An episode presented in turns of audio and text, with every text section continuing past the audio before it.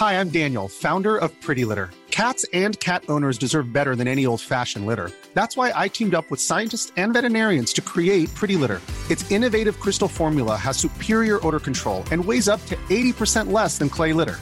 Pretty Litter even monitors health by changing colors to help detect early signs of potential illness. It's the world's smartest kitty litter. Go to prettylitter.com and use code ACAST for 20% off your first order and a free cat toy. Terms and conditions apply. See site for details.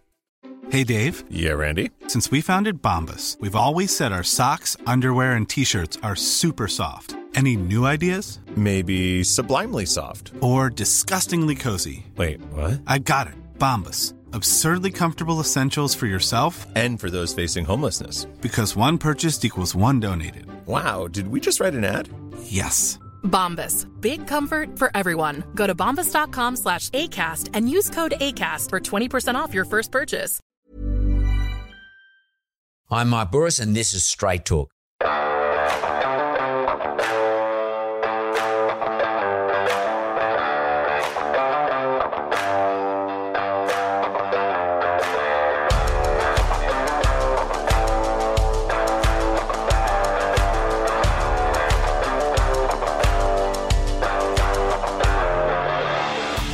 Ivan Cleary presented his son the Clive Churchill Medal, moments after the heart stopping 2021 Grand Final win against the South Sydney Rabbitohs, the loud cheers of the crowd faded into the background. It was a surreal moment for the Penrith Panthers coach, who just a year ago was recovering from their premiership loss against the Melbourne Storm. And it was a surreal moment for the Penrith faithful back home at the foot of the mountain in Western Sydney. For a young NRL coach like Ivan to go up against arguably one of the game's greatest coaches, Wayne Bennett, at his 10th grand final appearance and come out on top is evidence there is glory for those who back themselves. Ivan and I talk about shifting the narrative from a 2020 loss to bringing home a win for Western Sydney and the interesting father coach relationship dynamic with his son Nathan. So it's time for No Bullshit with Ivan Cleary.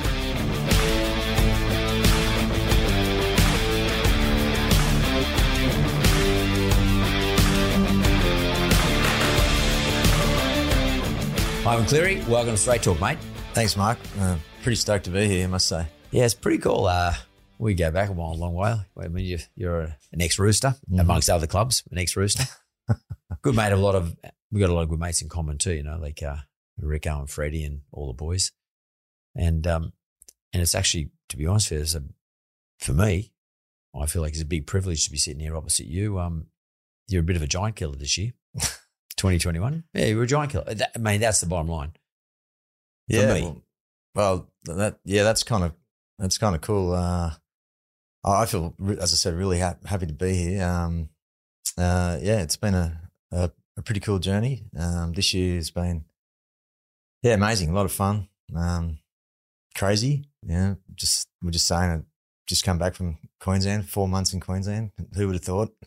Yeah, totally. Um, yeah. Uh, but uh, yeah, win the win the big prizes. Um, yeah, it was just awesome. Man, you've always been you're uh, all right.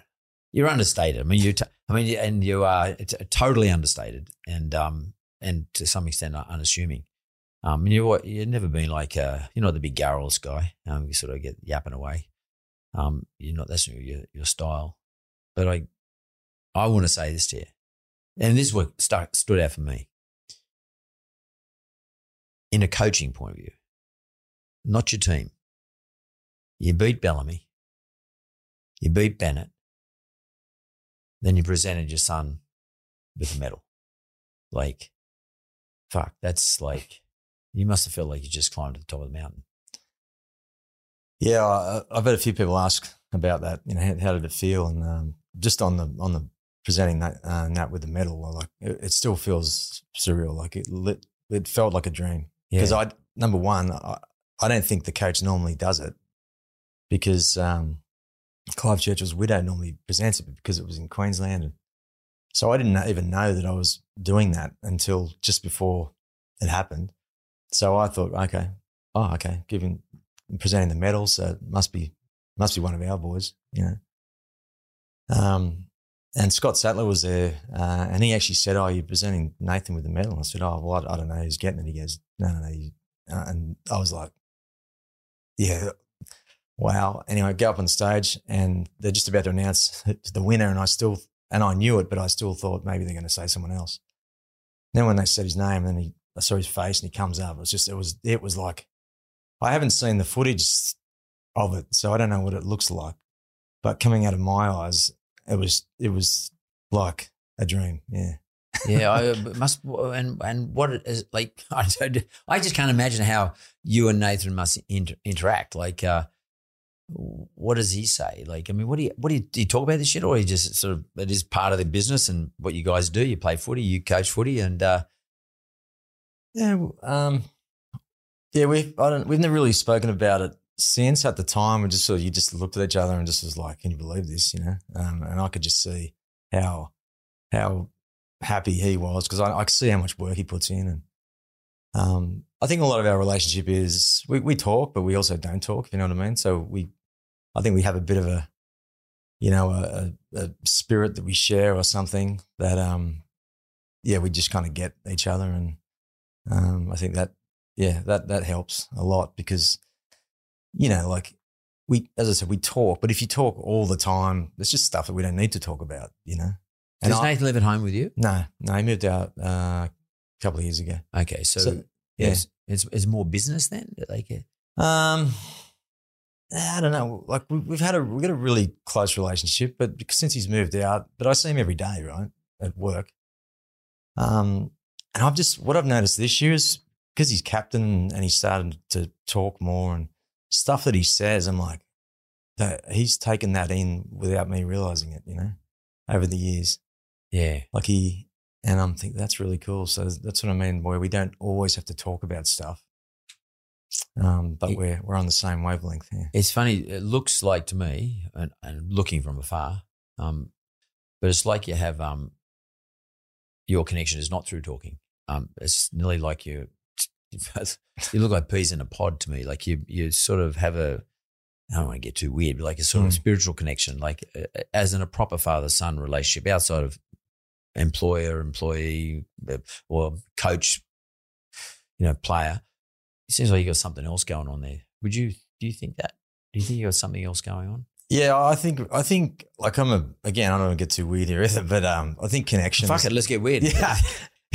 Connection's an amazing thing. It's, Yeah. it's, it's its own like a little energy source, you know? And, um, so we value family, real- you know, really strongly. Um, my wife and I, we've got four kids and, you know, we, um, you know, we really value it, um, put a lot of time into it. Um, and I, I think, yeah, like this is, I'm going to go off a bit of a tangent, but, um, we all saw how great, uh, Tom Trbojevic played this year. Yeah. right? Just off the charts. But one thing I did notice when he started playing, when he came back and started playing for Manly, his brother Jake, uh, who's a great player, all of a sudden his his game went to an, another level. And other guys in that team, and it's just like, man, it's not only is this guy a great player, but there's some sort of connection going on there where everyone just lifts up. And I, I so I think I, I really believe in that stuff. And as I said, some of the stuff that Nathan started talking about this year, it's like, wow, he's taken in all that stuff from not just you know the last couple of years, but growing up that Beck and I, my wife, have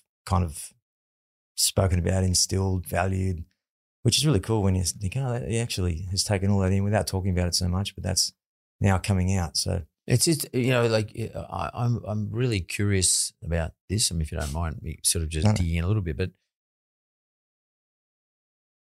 a lot of the younger coaches, and let me put Freddie in there as an Origin coach, Robbo, um, as opposed to the old ones. Um, I saw a lot of you guys when you were younger playing, and um, you're all you're you're sort of a a product of a, a period of time as individuals. You were very sensitive. I don't mean sensitive in a um, sort of soft sense. I mean sensitive in the sense that you were um, you you could you had good senses about you, understood things, and uh, you're a little bit um, left of field. Rob is a bit left of field in the way he thinks, in in his process of thinking. Freddie definitely is, but nonetheless effective. You were part of that whole group. I mean, there was a few others, few others of you who were in actually in the Rooster side. There was a few of you in that in that team. Um, but, but you had a little a different way of thinking that I observed, um, different to my generation. Um, definitely different to Nick Politis' generation too. Like we always talked about it. You guys are quite thoughtful, played well together. You mix really well together. Now, other ways, so you guys coach. It's sort of coaching is about connections. You know, like then, like everyone used to always say, you've got to get players who want to play for the coach. Um, the question is, how does the coach get them to want to play for him? Um, and that's about how do I connect? Bennett's good connect, always been a good connect, but does it probably differently to everybody else. Um, Bellamy is probably the same. Um, how do you connect beyond Nathan? But how do you connect with your players? Do you pick? Do you have a different connection with each one, or would you sort of stylize it for the group? Yeah, I uh, well, I think the biggest uh, biggest job that I have is to create an environment uh, where people can succeed. I guess uh, both in individually and collectively. Um, so my job's the number one role in my job is to win win games. Like I'm a professional coach. I'm in a professional, you know, sport. So, you know, you'd know it like it's all great to you know, play awesome and all look great and all, but you got to win. That's the Mm. idea. so the environment, I feel like that's my biggest role is to create a winning environment. Um, but I just also happen to, to believe in to be able to win. Um, it's got to feel good and safe, and people have got to like going to work. And you know, it's like if if I if I thought it was, it was and I'm not a dictator, I'm not a micromanager, I'm, not, I'm just not that sort of person. Whereas probably a good way to explain it is when I was down in my periods in my coaching career when I was down on confidence, or I would sometimes look at guys that are like seem to be dictators or you know aggressive yellers, all that kind of stuff, and think, wow, maybe that's what I have to be like. You know, maybe I'm just not gonna. Maybe I'm just gonna go okay, but never really hit the heights. Like you know, when you're down, you kind of doubt yourself and that. But uh, you know, I feel like yeah, no, it's not my way. Like, yeah, I just I, like to create an environment that's yeah, people can be themselves. They can they can turn up, but you got to win. So to be able to win now, uh, yeah, it feels feels good. That um, Do you, but you, when you say you got to win, is it is it is it also about? I, look I, when- you guys came on the second half in the grand final. I just watched the way Panthers ran on compared compared to the Bunnies, and uh, and then I saw um, Luai a few times when he got the ball. He sort of sort of jumped in the air like a rat, like he, he like he came over with this massive amount of energy. Um, it seems like to me that you've created this super energetic ball within your group. I don't know whether it's because they're all young guys or because they've all played with each other in the past. I don't, I don't know what it is. Maybe you could tell us. But they just come out extreme. They always come out extremely energetic. And look, they look like you just said having fun. Or is it just a couple of individuals? I, I don't know. yeah, well, it's a bit of both. I think a bit of everything. Um, uh, Jerome Luai is probably a good example where, um, a couple of years ago, uh, a young guy, Matty Burton, in our team who's played in the centres this year and has gone to the Dogs. Like, there was probably a big question mark who should play five eight with Nathan, and there were plenty of people telling me that Matt Burton should. Um, and that's probably fair enough, but I, I always thought Jerome should because one, the connection they have, um, and the other thing is Jerome is a connector. He's he's just a guy that he's got to be in the team somewhere because he's that's exactly what he does. He bounces around. He's full of energy. He's you know confident and and it's like that's what you know. Uh, the great Bill Belichick, um, Patriots coach in the NFL, says it's not so much about the players you have, but how they fit together. And I've always, yeah, that's I've kind of always believed in that. So that's um, and Jerome's one of those guys. So it's it's uh, um, as much about what you're trying to create, but it's also about getting some balance in your team, different personalities, and yeah, and, and uh, that's a, that's not a just one size fits all. It's like a and you, it, it's a bit of a journey. You got to oh that's working, that's not. You know, hey, we, we look better when he's playing, or you know, Yeah, yeah, um, yeah. it's just and it's always moving. So Is it, yeah. Do you um, draw back on your own football career in terms of players that you played with and try and say, well, I wouldn't mind getting that type of player and that Wood in the side, or you know, I mean that type Yeah. of play. You know, I mean, not, not Natty, but you know what I'm saying. well, I mean a Nat we Wood all in know the side. that. No, we all know that wood. Everyone who's in that wouldn't, so I agree with that. Um, but I mean, do, do you go back to your own playing career and say, look, this really worked when I played because we had that person there, that person there as characters, you know, the, and characteristics? Do you ever fall back on that or you just play what's in front of you at the moment? No, no, I'd definitely go back. It's funny, like when you when I was playing, I wasn't thinking like that. You know, I wasn't thinking at all as a coach. I I I'd played my whole career without thinking I was really ever going to be a coach. I thought thought maybe I could be, but I wasn't planning for it. I wasn't thinking about it. But I definitely look back now and go, yeah, there's there's just stuff that happens between some teams that is special, you know, and it's definitely about the people, you know, and Yeah. their characteristics and how they fit in and and who does what and the joker in the team or the you know the just the the X factor guy, but he's got to have a um, a real stable kind of dude next to him, or you know, Yeah, yeah. I think it's it's it, that's one of the best things about coaching for, for me is that it's trying to get that whole mix right and and see it, yeah, and, and and trying to get it to work. And when it works well, it's like this is this is cool. So how long do you think? Because you know Penrith have they've built over the last say ten years or eight years, for example. How long do you think it takes to actually to put a side together? Yeah, it's uh, well, I've done uh, that was pretty much all I knew in terms of coaching. I've done three re- rebuilds, or started started three. So uh, that's all. Up probably until the last couple of years, I've always just that's what I've done. So um, in many respects, I was never necessarily I always wanted to like win the win win the competition, but I was more about you know realistically just trying to trying to build something here. We're trying to find so. Um, I think you know you go back to the environment. You've got to have a bit of a. I think you've got to set some sort of um, vision around you know what you're trying to do, and then so straight away, the, whoever you're going to recruit's got to kind of fit into that. So that's a bit of character stuff, and uh, and then yeah, it, I wouldn't put a year figure on it because sometimes you'll just get it and it'll all it'll work, all work together. Um, the beauty we had at Penrith was we had some, you know, guys that have been playing together since they were like 15. So Nathan and Jerome Luai, they've been playing together since they were 15, like a seven and six partnership. Two totally different guys. They play different. They, you know, they're from different backgrounds. They act different, but they work. You know? um, sometimes you can just that happens. Uh, other times, yeah, you can get all these great players, and yeah, that guy's an awesome winger. He does this, this, but it just doesn't quite yeah, it doesn't quite gel together. But- so Because when I look at To'o, like like he's the perfect for some reason he's just the per, apart from his skill, but the perfect character to be on the wing in your side. Like I mean, anyone would have him, but I'm just saying, like it, looked like come out of nowhere. I don't know where the hell he came from. He just sort of arrived one day, and uh, next thing I know, I got this bloke who's not that big, Yeah. bowling blokes over left, right, and centre um, in the Origin side. You know, close to probably one of the better wingers in the whole comp for the whole year. Um, even though you know he's in the winning side, of course, but still, even if he wasn't in the winning side, he you would have to say he's one of the better wingers of the whole year. yeah, he's a great story. So he, he debuted um, Bizza, we call him, um, halfway through 2019, so two and a half years ago. We were like rock bottom. Like we we lost uh, maybe six games in a row or something.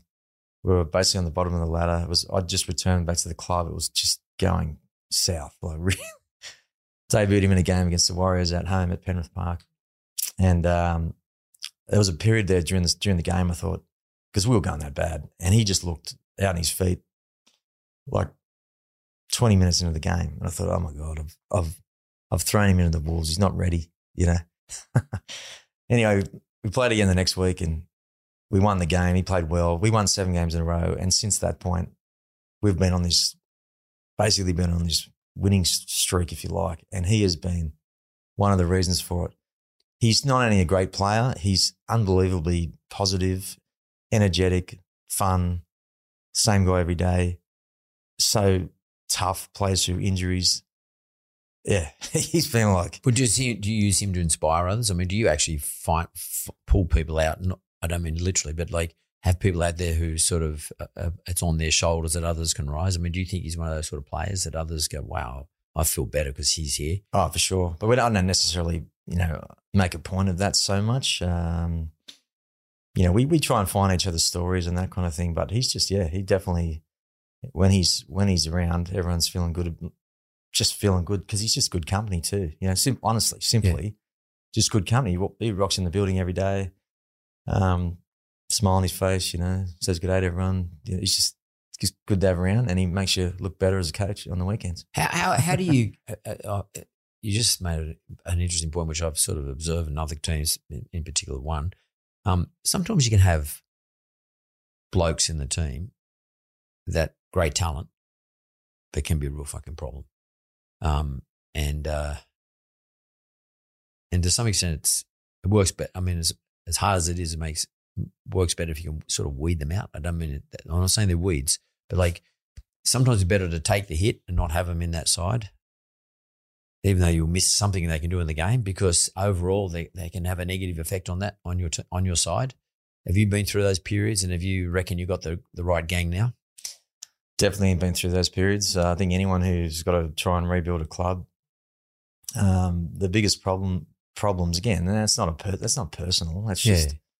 are always the better players because if they're not they're not better if they're not great players or you know the, the higher end of the pay scale, it's pretty easy to weed them out.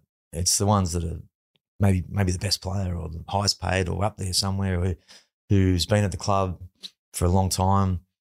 They, they know all the right people in the club intimately normally. They've worked them. Yeah, so super hard to do. And you know there's going to be criticism coming from, and it's really, really hard. There's going to be some of these people in the club that are looking at you going, does this guy really know what he's doing? And Yeah, yeah. Um, and that's difficult. That's really difficult. Um, I'm sure there's stuff like that that goes on in business like all the time. Always. Staff and yeah. And like I said, if, if, if, if they weren't that good, it's not a problem. It's- Yeah. So going back to the, some of the clubs that we're talking about at the moment, that, that's they're the question marks that'll, that'll come. They've signed guys, whatever club, signed guys on big money and that. You know, will they fit into what the coach wants? Um, they'll say, they'll say they will, but when when push comes to shove, will they? Don't know. Back to the other question about our gang right now. Well, we've got a good thing going because everyone's on board. Um, I think part of that's the cult, the the culture, but part of that's the, the people and the type of people they are. And it's easier too when you can see that you're getting success and everyone knows their role. And hey, my job's valued, and if I do this well, you know, not only is it good for me, but the team's winning, so that helps too. So you get a bit of momentum there. Is it as simple as I mean? I know an Origin. I don't know an Origin. I'm not a coach, but I mean I've been around Origin long enough now to see what coaches say. They you know they don't have have them for long enough, but they're all team of champions. So they just say, well, your job is do this, your job is do. You know, everyone's got a job. They go out and do the job. Um, is your and then sometimes you hear the, the the commentators say that you know everyone has a job and they go out and do the job. Is it that simple before the game? Uh, not usually. No. Uh, that's that's a, that's a building process. Probably like that in, in a rep team. though, I think. Um, but again, um, that's still that'd still be a skill to be able to get all these great players to. They're still going to have to buy into some sort of vision, some sort of team thing, where they accept that okay, because they might do something completely different for their club team, or you know, they might have an agent's telling them, or you know, or a family or a friend or whatever. Like, what, why is he doing this? Well, you know, it's better when this. Better for you if they do this. You know. So Do you have to compete against that? yeah, that definitely happens. And how do you manage that? yeah. How, what do you do? So we always try and talk about the, you know, in let's keep it, you know, the internal reference points are the, the key ones here, the external ones, which is so hard because we're talking about family members and, and, and people that are close to them who, who all they want is the best for their Yeah, totally. for their kids or their you know their client or cousin or whoever it is. Um, yeah, it's it's not easy. It's a it's a it's a real um, journey. It's a trust thing. Um, you got to, I think, at the end of the day, you got to show over time that you care about the the, the the player and you know, yes, this is going to be good for the team, but that will be good for you as well. And you know, you can't bullshit people over time if they, they know that you know you haven't got their best interests or that's when they start gravitating to what Uncle Joe's saying, or Yeah. you know. But if Uncle Joe's can see, oh no, I think you know, I, I think the coach or the club or whoever is, you know, they're, they're real people. They're you know they want what's best. But man, it's a yeah, it's not always that simple. If the team's doing well, that usually tells me that the the relationship between the coach, coaching staff, because it's always more than just the coach, coaching staff, and say the administration of the the club, that's the board and all the CEOs and all that other sort of stuff, um, it has to be good too. I mean, if it because I mean I've seen, I've seen great clubs. I'll be honest, like I, I don't mind naming Canterbury Bankstown, and they, I mean, they're a great. They have been a great club in the past. Um, they're they're a great organisation, but there's always seems to be they seem to do do worse when the, the administration's getting involved in football matters. How do you manage that process? Um, you know, I'm the coach, Ivan Cleary, you're the coach. How do you deal with that? Like, make sure that works out properly, and everybody's not trying to tell you what how to run the fucking game. You know? Yeah, uh, that's that's a challenge. And through my my you know years in different teams I've coached, and it, it tends to all be different. Mm. Um, when I first started coaching at the Warriors back in 2006, I had a guy guy called John Hart your listeners, New Zealand listeners will definitely know John. He's an ex All Black coach. Yep. He was um he was absolutely critical for me. He he was he was employed by the club, but he was sort of like a um um yeah a bridge between myself and the uh, you know and the owner and the board. Was more the owner, like a private owner. It's a private owned club over there, so it was more about the owner, CEO, and so he would kind of he'd just look after that for me, pretty much. And I say to yeah, I just think any young co- any any coach who starts, you know, as an NRL, they need someone like that because when you get signed as a coach, the board loves you. You're their man. You've been, you know, and and and everyone's got the best intentions, and but you, there might be some personalities, or you know, like usually on boards and owners, and mm. There, there's some strong personalities there. I actually feel like the, the head coach almost needs to be the strongest personality because he's the one who's accountable for the results. Like at the end of the day, with no one else, if your team's not winning, guess guy. who gets looked at? Totally. You know? And it's when you start, when you lose a few games or things aren't going so great, every, everything changes. You know, and that's when you find out if if they've got support for it. So again, I'll go back to the Panthers. I was brought back there, you know, a, a couple of years ago, and uh, we weren't going well, and I got I felt total support from the from the board at that point. And as I said, we've been able to, you know, dig our way out. And that's when you find out. Like it's easy to support someone when you're winning and going well. Yeah. But it's when you're struggling or not going so well, that's when you find out how much support you got. I, grew up in the west suburbs, but not as far out as Penrith. Um, but I know it's a big deal, especially with COVID, how the west suburbs are sort of looked at during the COVID period. How important was it for the Penrith area to win this comp? Yeah, pretty. From what I've seen, pretty. Uh, yeah, very important. Um, we, you know, we we really feel the community. Like that's our, that's sort of our thing, you know. Um, yeah. And yeah, the, the the Penrith community, that the western sort of corridor, the foot of the mountains, all that. It's a big area, and they look towards the city differently. Uh, you know, I come from the northern beaches. I've, said, I've played for the Roosters, so I I kind of get beaches, eastern suburbs. Then I went out to Penrith and it was like, wow, this is this is really different, you know. Um, they definitely, I wouldn't say have an inferiority complex, but they, you know, they, they just look differently back into the the big part of town, you know. Um, Ready to pop the question? The jewelers at BlueNile.com have got sparkle down to a science with beautiful lab grown diamonds worthy of your most brilliant moments. Their lab grown diamonds are independently graded and guaranteed identical to natural diamonds, and they're ready to ship to your door. Go to Bluenile.com and use promo code LISTEN to get $50 off your purchase of $500 or more. That's code LISTEN at Bluenile.com for $50 off. Bluenile.com code LISTEN. Since 2013, Bombas has donated over 100 million socks, underwear, and t shirts to those facing homelessness if we counted those on air, this ad would last over 1,157 days. But if we counted the time it takes to make a donation possible, it would take just a few clicks. Because every time you make a purchase, Bombas donates an item to someone who needs it. Go to bombas.com slash ACAST and use code ACAST for 20% off your first purchase. That's bombas.com slash ACAST, code ACAST. But they, they are just passionate about their area and their footy team. I've just seen when the team's going well, the whole the whole place just lifts up. They all can all stand up a bit straighter and be proud of you know be proud of their community. And we talk a lot about that with the boys. And we're up there in Queensland, and um, just to see how much the just you just feel through, you know, different forms of communication, whether it's emails, photos, whatever, videos. Wow, everyone's like really into this. Um, and then when we won, just the the sites down at Mulgoa Road that runs down Main Street of Penrith. Um, and even since I've come back, like it, everyone is just that happy. It's it's so cool. They, well, they love big personalities. Um, in like the Penrith people love big personalities, big, especially big sporting personalities. It's a big deal for them.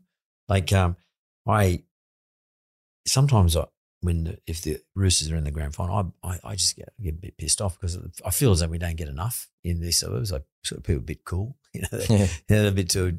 I don't know what it is, but maybe got too many choices. I don't know what the answer is, but but I was watching some of the stuff pre grand final in Penrith on television, of course, because it was COVID period. But I was watching on television, and it was magnificent. I, I just I actually felt really good for him. I thought, how cool is this? Like it's really really cool. And then I thought to myself, I mean, I know you guys have only just been able to come back more recently, but it would have been like uh, like um, Elton John arriving in town or something, you know, like like uh, they, they would have seen you guys as heroes. And because, as you say, that I mean, I grew up in that area, and I, I know that you do feel like inferior to everybody else. You do, you, really, you literally do. You don't feel like you're as good as, or you feel as though that the other parts of Sydney don't think you're as good as them. You don't feel worse, but you think they think less of you. And um, and there's a, a passion to prove them wrong. And then when someone like you guys come along and do it, it must have been an awesome feeling for them. It it just must have been so, and it must have been fantastic for you to be part of it. Did you get? Did you have like a, a parade or anything like that, or did you do anything? No, it's coming. Yeah, it's coming. It's coming in a couple of weeks. So that's yeah. That's that, I hope everyone turns up. Yeah, yeah. I bet you they will. Yeah, um, yeah. It, it like everyone talks about. So Panthers first won the comp in '91 with like Brandy and Royce Simmons and MG and those kind of guys, Freddie, and then they won again in 2003. And everyone, you know, talks about those nights. They all remember stories about oh, we were at Panthers and it was going mad and. And so we've always had that kind of like, oh, geez, we'd love to do that again. You know, love to make that happen. And we've done it, but we we weren't there, you know. but we saw it. So, but it's it's I don't know. There's just something like sport transcends, you know, communities and you know, Mm. like, and I think because it was COVID as well and lockdown, footy the footy team became this thing. Like, oh, every weekend's like, oh, that's what everyone look forward to, you know. And I was just at this, um, I was at Hawkesbury racetrack yesterday, just doing, you know, with some guys, and and these guys were coming up and showing me videos of like at the moment when we won with their kids inside their house, and they're just like in tears, and it's just like it really hits you like, wow, this is we do something more than just you know we just it's a game of footy and it's our it's our work and it's our livelihoods and all that, but it's so much more, you know. It's it's pretty cool. Do your players get that? Yeah, um, I think they're probably all getting it more than ever now. Um, you talk about that little inferiority thing. A lot of our boys come from Mount Druitt, that area, and there's definitely a bit of chip on your shoulder there. Like, Yeah. you know what? We're proud, and they're so proud of where they come from. Like it is, and it's getting more and more like that. Um, and just like that, it it provides a bit of strength, you know. And, and we, yeah, we we play on that for sure. Like we, this is uh, most of our guys live or come from the area or have been here, you know, for a long for a long time. And yeah, if we can provide a little bit of pride and and just happiness and strength to our community just through what we do, what we love doing, like not many people get to do that. So We said it right at the beginning. Um, how you must have felt when um you put that medal around Roth, um, that medal around um the Clive Churchill medal around Nathan's head or his neck. Let me just flip back. How'd you feel at the beginning of the year when he got caught out with that uh, TikTok thing? I mean, yeah, What do you do then?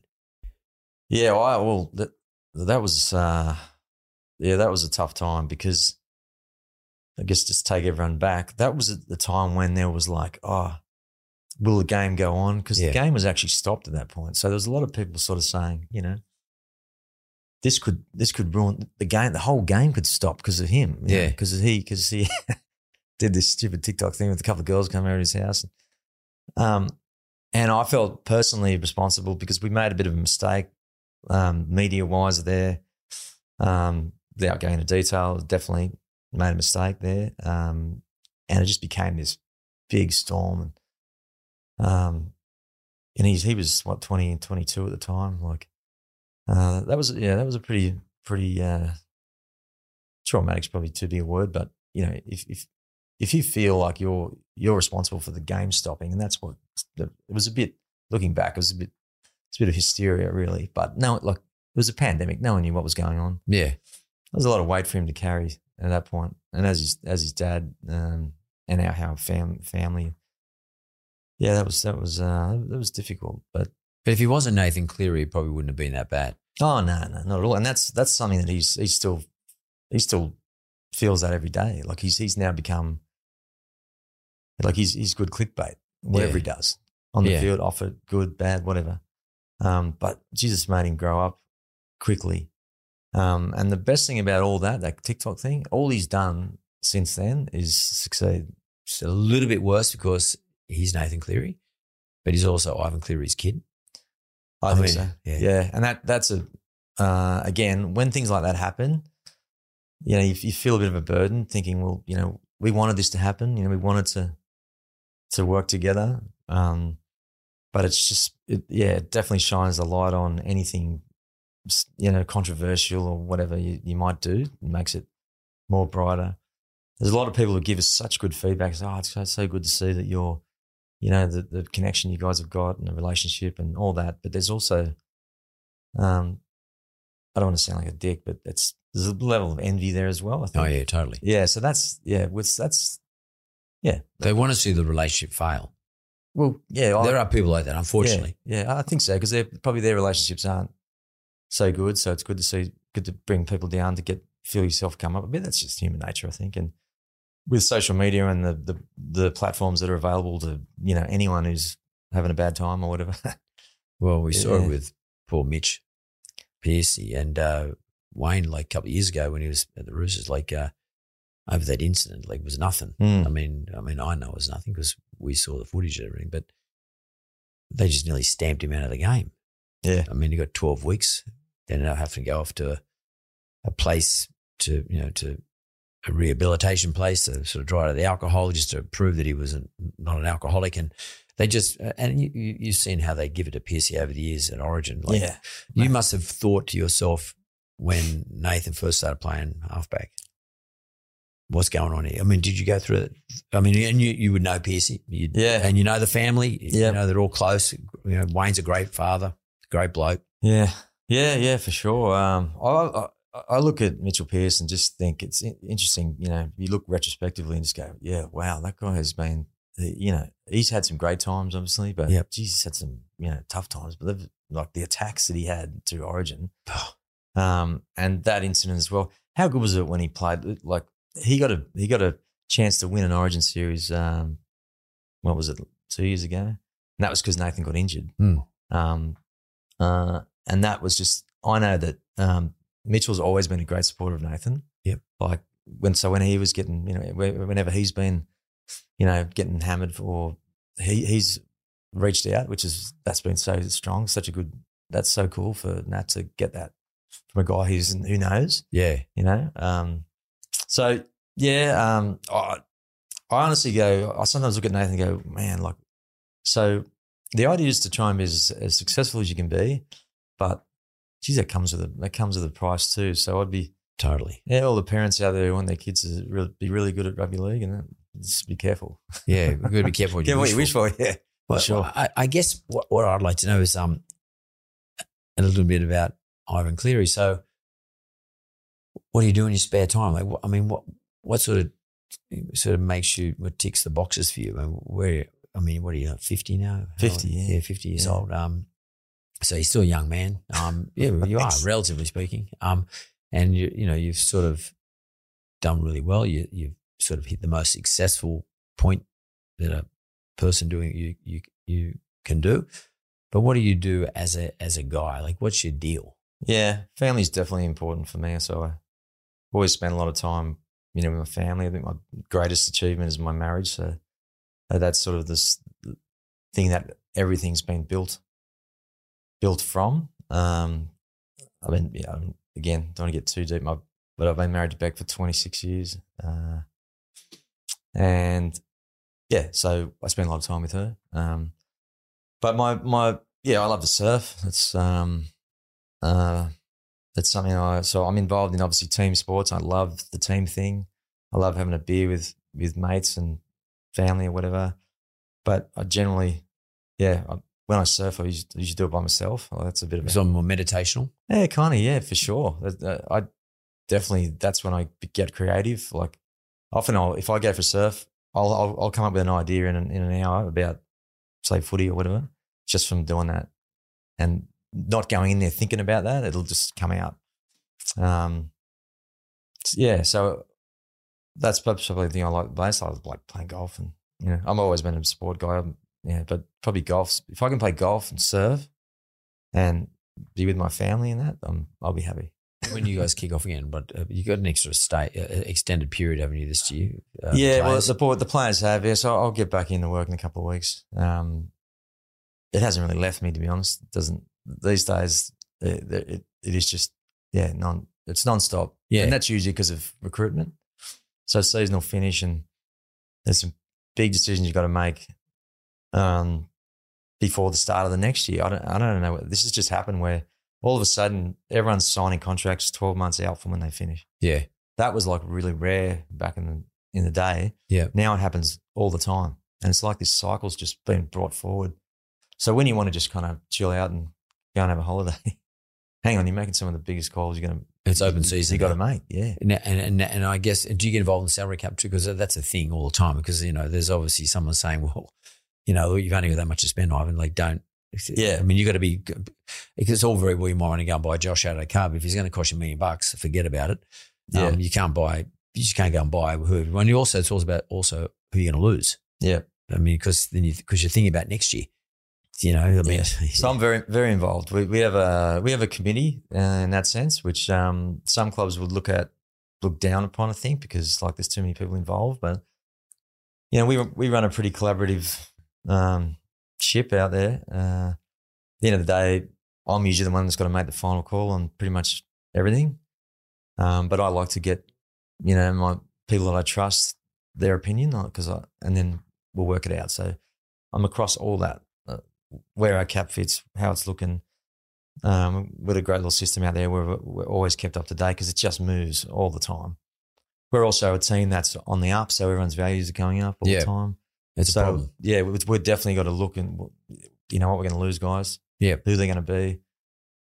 Yeah, And, so- and, and, and I guess also you've got the uh, advantage also, but it's also, it's a disadvantage in terms of time that you have to think about it is all the, as is the nursery that you sit on. You've got a massive nursery out there. It seems to me then you're completely committed and always thinking about football. It's, it looks like it dominates your life. Apart from your family, footy and family dominate your life. Yeah. Would that be fair to say? that's fair. Yeah, yeah. it's um, yeah, it's it's a it's a uh, yeah, it's a twenty four seven kind of thing, and everything Um, else is a sideshow. But Everything else you Yeah. do is like outside family and footy. Just just not enough time to really commit to anything big.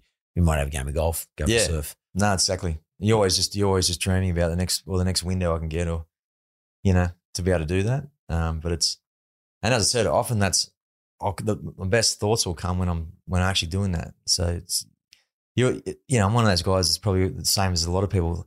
Oh, you know, I've got to I've got to find time to do that. Oh, you know, Yeah. but you never do.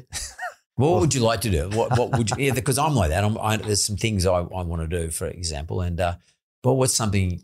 Have you? Is there something you would like to do? Um, I- I'll give you an example for me. When I was a kid, right up until year twelve, I played piano, and um, and I you know I did did all exams, something like that, and uh, and then I just stopped because I did it for my mother, and then when I moved out of home, and I was as soon as I finished school, I stopped playing piano, and uh, and then when my mother got motor neuron disease a couple of years ago, um, I was I was desperate to um, go and play her again the piece I played in my my year six six form um, uh, exams, and it was the Hungarian Rhapsody, and um, but I didn't get around to doing it. So on my let's call bucket list is to go back and get a teacher who can take me back through the my piano years and get me back proficient at piano again.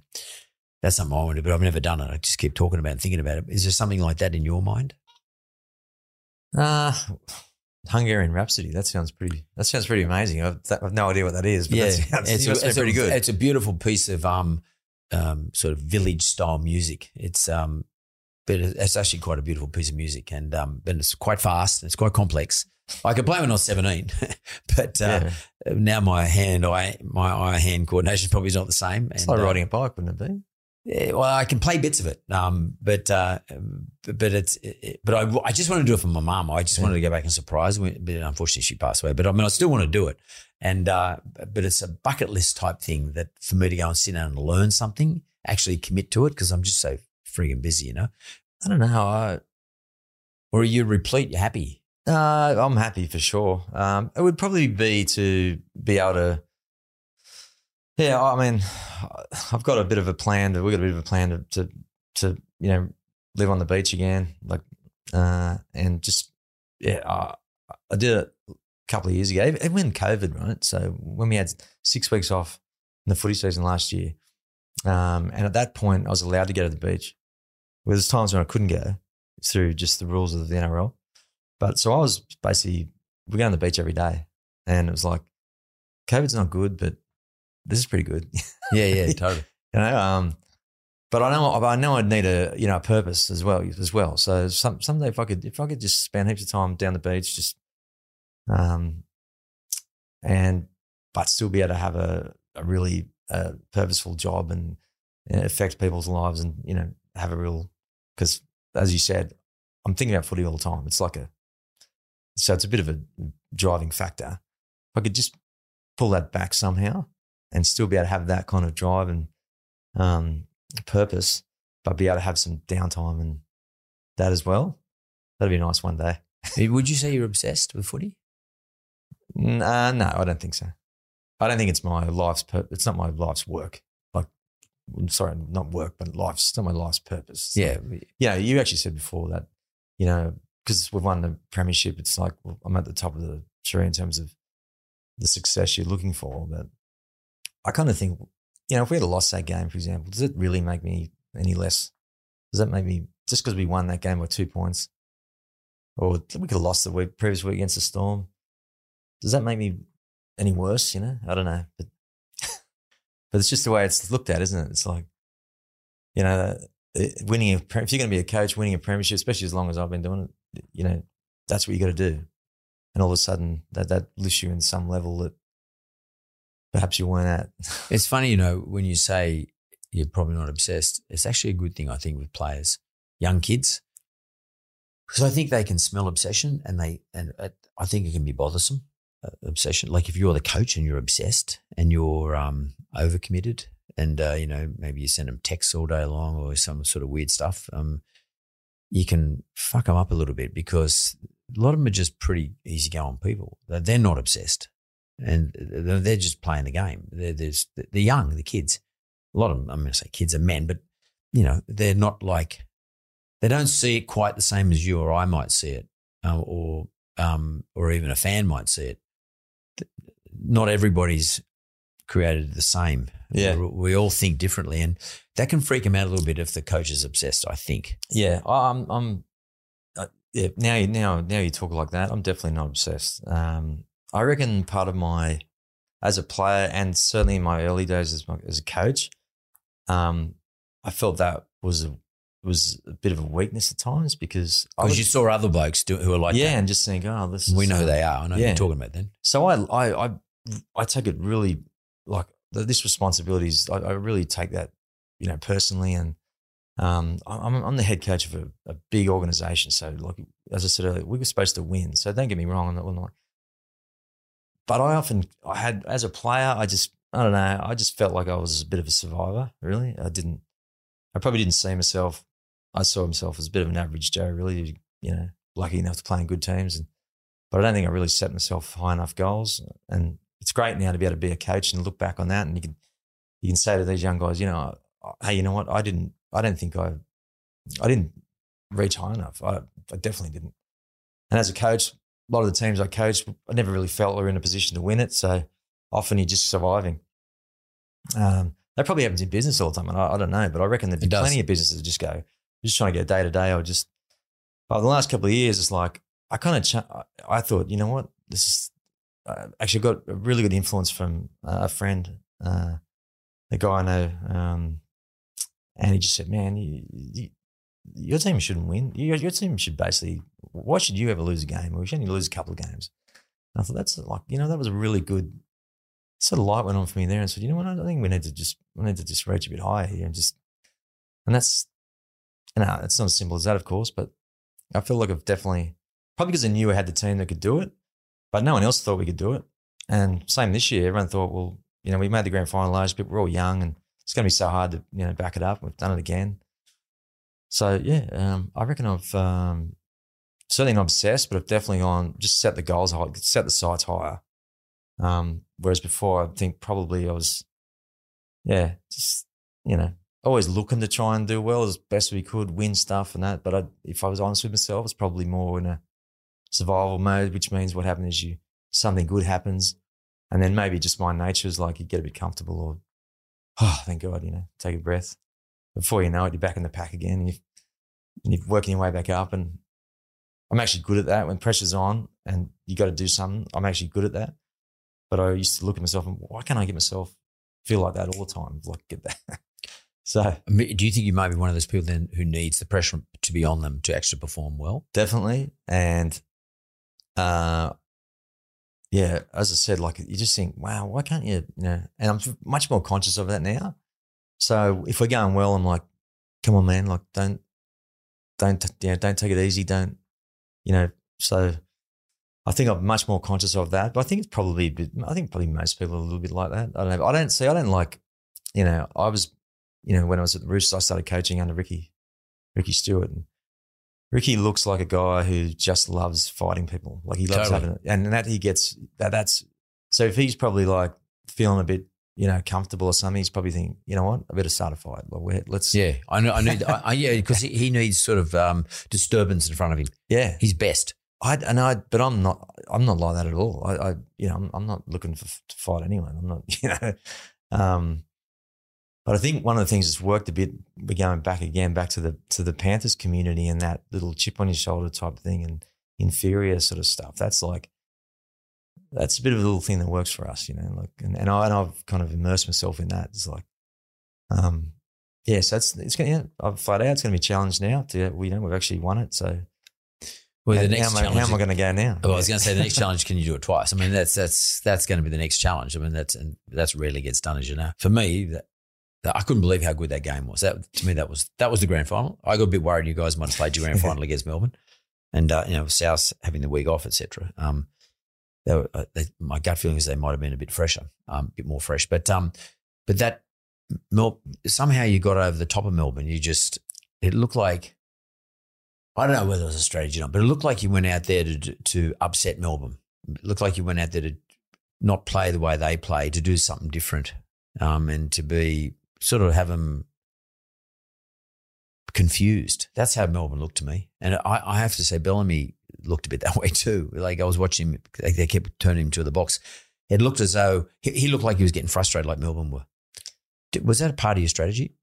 Yeah, well, I, I Melbourne Storm. I mean, yeah, they are just the. Since I've been coaching for 15 years, and that's just the first year I coached. That's when they just started. I think they made their first grand final oh sorry, under under Craig that year, and they've since that, and they've just been the only team that's that whole period. Yeah, they've been one of the benchmarks. You know, yep. the Roosters of Manly, Broncos, in and out. They've sort of had really good, strong periods, but these guys have been there the whole time. Yeah, so it's like every time you play Melbourne, doesn't matter where it is, what you know, what time of year it is.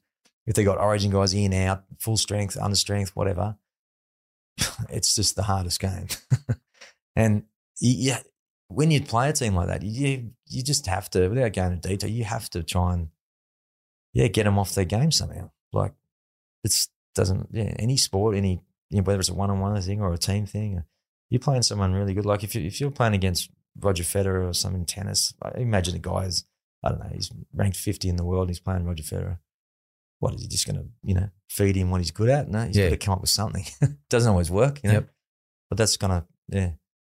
Against yeah the, the Melbourne thing was a, like they were just steamrolling everyone. Hmm. They, they just their their season this year was just phenomenal. Unbelievable. you know, it's just like gee, how you you know, but they start well every week, and sometimes sometimes a lot of teams are beaten before they get there, Yeah. and other teams are beaten in the first twenty minutes. So like we just can't that can't that can't happen. You know, it's a long time after twenty minutes, sixty minutes, but yeah, we've got to start well, and fortunately we did. So yeah. And you, you held them, and you held them. I mean, they look like they're getting really frustrated towards the end. they are so hard to beat. But well, you beat them, and uh, and as I said, I mean, I, I just think, I mean, I'm so happy that you're here, and I think that it's just a an amazing must be, have been an amazing experience for you, your family, your club, your team, your team members, and and probably the whole of Penrith. I mean, what you did, uh, give and overlay that with the fact that you're all up in Queensland. You had the whole COVID environment sort of was, was sitting over the top of everybody, and including your club, your players, your fans, and you brought it home. And like for me, and I'm not even a Penrith, I'm not a Penrith, you know, supporter. I'm, I'm a Rooster supporter, but I think other clubs really love the fact that Penrith won, and it's nothing. Well, South, I should I can't I was about to say it's nothing against South or or uh, Melbourne. I'm, I'm a Rooster supporter, so I have to say it is something against South. But um, but generally speaking, um, I was very happy to see Penrith win. It's a Sydney club, but it's a, a club in Sydney who deserved the the trophy. And I think a lot of people in Sydney felt that way. And mate, you brought it home along with your players and your coaching staff. So well done. Thanks very much, Ivan Cleary. Thank you, Mark. Very humbled by those kind words. Thanks, mate. It's great, Thanks, mate.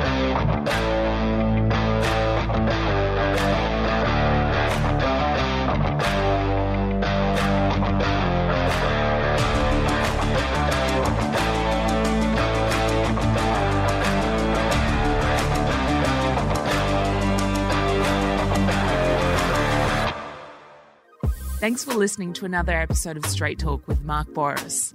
Audio and production is by Jessica Smalley. Production assistance, Jonathan Leondis. This is a mentored podcast. Mom deserves the best, and there's no better place to shop for Mother's Day than Whole Foods Market. They're your destination for unbeatable savings, from premium gifts to show-stopping flowers and irresistible desserts. Start by saving 33% with Prime on all body care and candles. Then get a 15-stem bunch of tulips for just $9.99 each with Prime. Round out Mom's menu with festive rosé, irresistible berry chantilly cake, and more special treats. Come celebrate Mother's Day at Whole Foods Market. Planning for your next trip? Elevate your travel style with Quince. Quince has all the jet setting essentials you'll want for your next getaway, like European linen, premium luggage options, buttery soft Italian leather bags, and so much more. And it's all priced at 50 to 80% less than similar brands. Plus, Quince only works with factories that use safe and ethical manufacturing practices. Pack your bags with high-quality essentials you'll be wearing for vacations to come with Quince. Go to quince.com slash trip for free shipping and 365-day returns.